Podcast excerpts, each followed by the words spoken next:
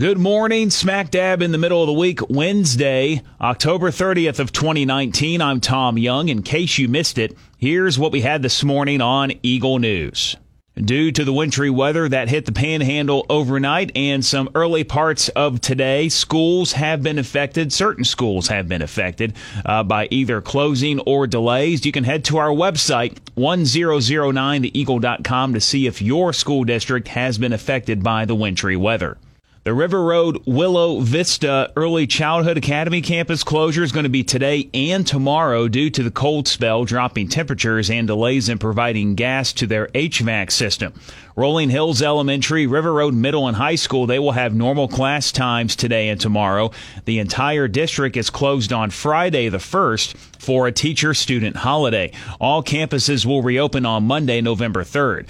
Parent conferences for Willow Vista that were scheduled for Friday will need to be rescheduled at a later date. If you have any questions, you can call the Willow Vista principal, Dana Bolin, at 806 381 7827.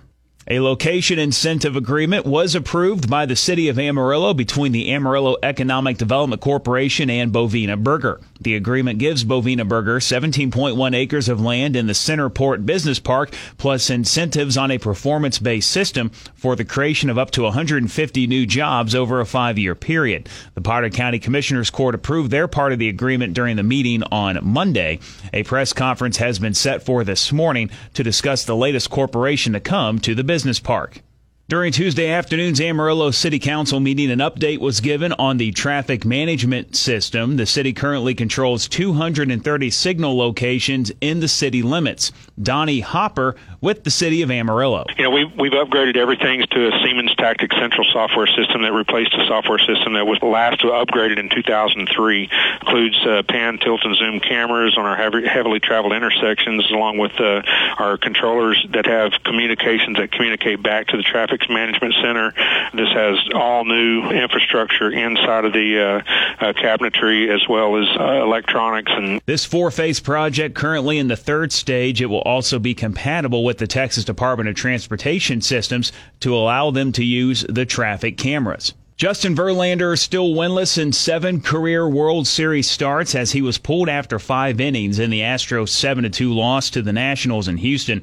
Verlander yielded fifth inning solo shots to Adam Eaton and Juan Soto to put Washington ahead to stay. Alex Bregman homered in defeat.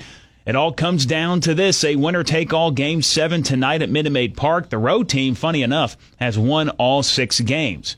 And big news for Washington. Max Scherzer has been cleared to start for the Nationals. Scherzer threw off a flat surface before game six. Scherzer was scratched from a Sunday start because of neck spasms and received a cortisone injection. The Astros will counter with Zack Greinke, who is 0-2 with a 5.30 ERA this postseason in four starts. He did go 18-5 with a 2.93 ERA in 33 regular season starts.